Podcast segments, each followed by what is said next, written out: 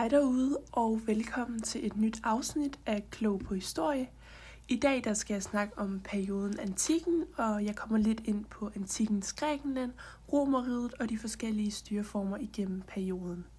I antikkens Grækenland der var befolkningen inddelt i bystater kaldet poliser. Bystaterne havde det til fælles, at de var omgivet af en mur, og inden for muren der var beboelsen tæt. Hver polis havde et skattekammer, templer og offentlige pladser til markeder. Byens centrum var en slags borg, som var højt placeret inden for bymurene. De græske bystater begyndte at kolonisere det meste af Middelhavsområdet på grund af overbefolkning i deres egen poliser.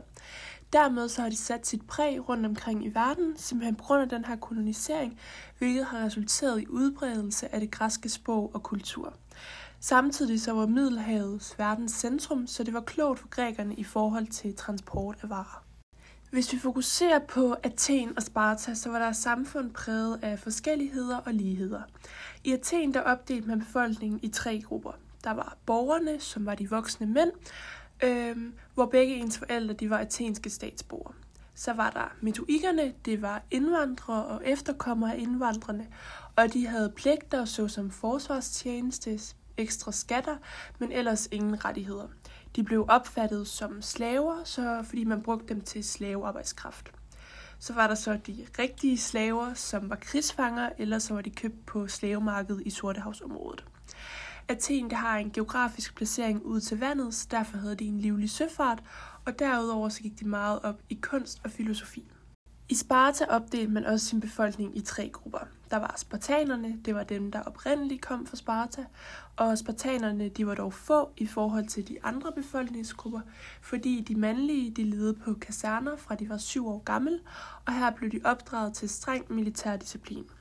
Først når de var tredive år, kunne de forlade kasernen og bo sammen med deres hustruer.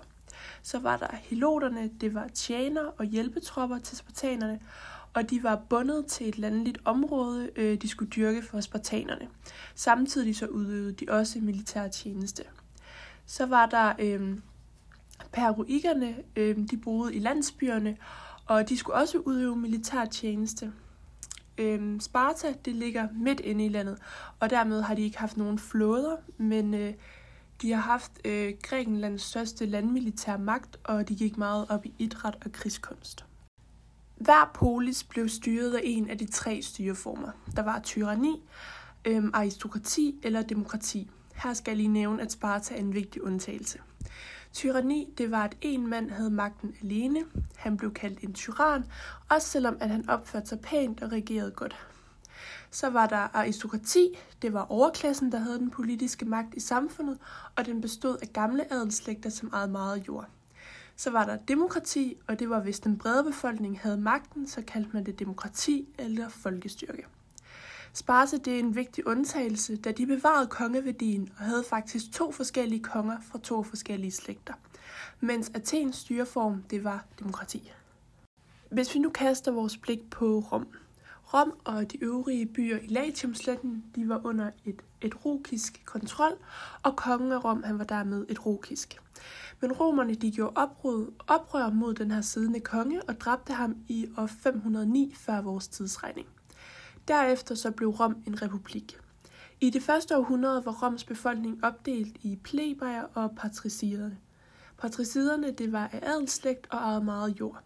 Dermed havde de også eneret over embeder og domstolene, og plebejerne de var en social og økonomisk blandet befolkningsgruppe, og plebejerne havde ikke adgang til republikkens embeder, men deres politiske indflydelse var ved folkeforsamlingerne. Den centrale politiske institution det var senatet, som var nogle senatorer, der sad på livstid og fungerede som rådgiver for staten.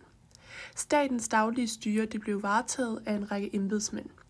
De overordnede embedsmænd det var to konsuler. De havde ret til at udstede ordre, samt skulle de lede hæren i krig. Rom det var en lille bystat, men voksede så større på grund af en lang række krige. Der var tale om krige, hvor Rom regerede på trusler udefra. I år fire hundrede før vores tidsregning var Italien samlet under romersk herredømme. Herefter der var Rom i konflikt med den gamle stormagt Kartago. De havde magten i den vestlige del af Middelhavet. Dette udløste tre krige, som kaldes de puniske krige, alle sammen vundet af Rom. øhm, og det foregik fra to hundrede fireogtres til et hundrede seksogfyrre før vores tidsregning, og Rom havde nu herredømmet over Sicilien, Korsika, Sardinien og Spanien. Samtidig havde de besejret hele Kartagos hær og jævnet byen med jord. I år et hundrede otteogtres før vores tidsregning besejrede romerne den makedoniske konge, hvilket resulterede i, at Makedonien, Grækenland og den vestlige del af Lilleasien blev underlagt romers styre. Efter Rom var gået fra en bystat til et imperium, var det svært at opretholde den republikanske styreform.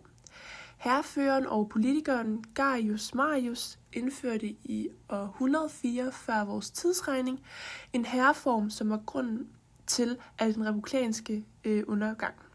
Som af mangel på bondesoldater indførte han en hær.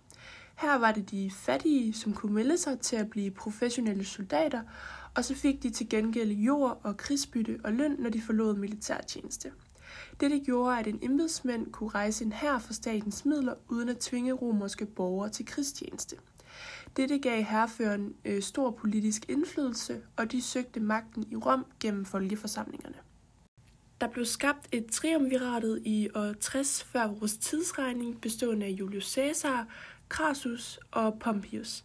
De var tre stærke politikere og hærfører. Crassus blev dræbt i en krig i Mellemøsten, og Caesar fik Frankrig og Belgien under romersk herredømme. Det styrkede hans position, så Pompeius gik sammen med senatet for at forhindre ham i at tage magten. Caesar marcherede ind i Rom med sine soldater og sejrede en borgerkrig. Derefter der udnævnte han sig selv som diktator på livstid, og da han var i gang med at afskaffe republikken, øh, gjorde en stor gruppe senatorer oprør og dræbte ham den femte marts i fireogfyrre før vores tidsregning. De troede, det kunne redde republikken, men det udløste i stedet en borgerkrig. Caesars adoptivsøn Octavian kom til magten efter en lang række krige i enogtredive før vores tidsregning. Han fik hædersnavnet Augustus. Han afskaffede ikke republikken og gjorde sig heller ikke til diktator. Derimod lod han det fortsætte, men den reelle magt lå hos ham. Han herskede i over fyrre år, og i den periode var der fred og stabilitet i Romerriget. Augustus udpegede sin stedsøn Tiberius til sin efterfølger. Der udviklede sig ikke en stabil tradition for tronskifte, hvilket skabte nogle interne problemer. Men fra treoghalvfems til et hundrede treoghalvfems fungerede der et adoptiv kejsersystem. Det fungerede sådan, at den nuværende kejser udvalgte den nye kejser og adopterede ham, og på den måde var der ingen tvivl om, hvem der skulle være den nye kejser. Men i år treoghalvfems der blev Romerriget stillet for nogle farlige trusler udefra. I øst der var det den persiske hær, og i nord var det de germanske stammer. Derfor så skulle grænseforsvaret forstærkes, hvilket krævede flere soldater. Derfor kom der ekstra beskatninger ved befolkningen, som resulterede i nød og elendighed i det vestlige del af Romerriget, og befolkningstallet faldt. Adoptivkejsersystemet var også brudt sammen, hvilket gjorde, at der blev udviklet et anarki, hvor man havde flere kejser på samme tid, og den gennemsnitlige regeringstid var på to og et halvt år. Samtidig så gik romerne fra en tro på guderne og ofringer til kejseren øh, til kristendommen, hvilket også skabte nogle intriger.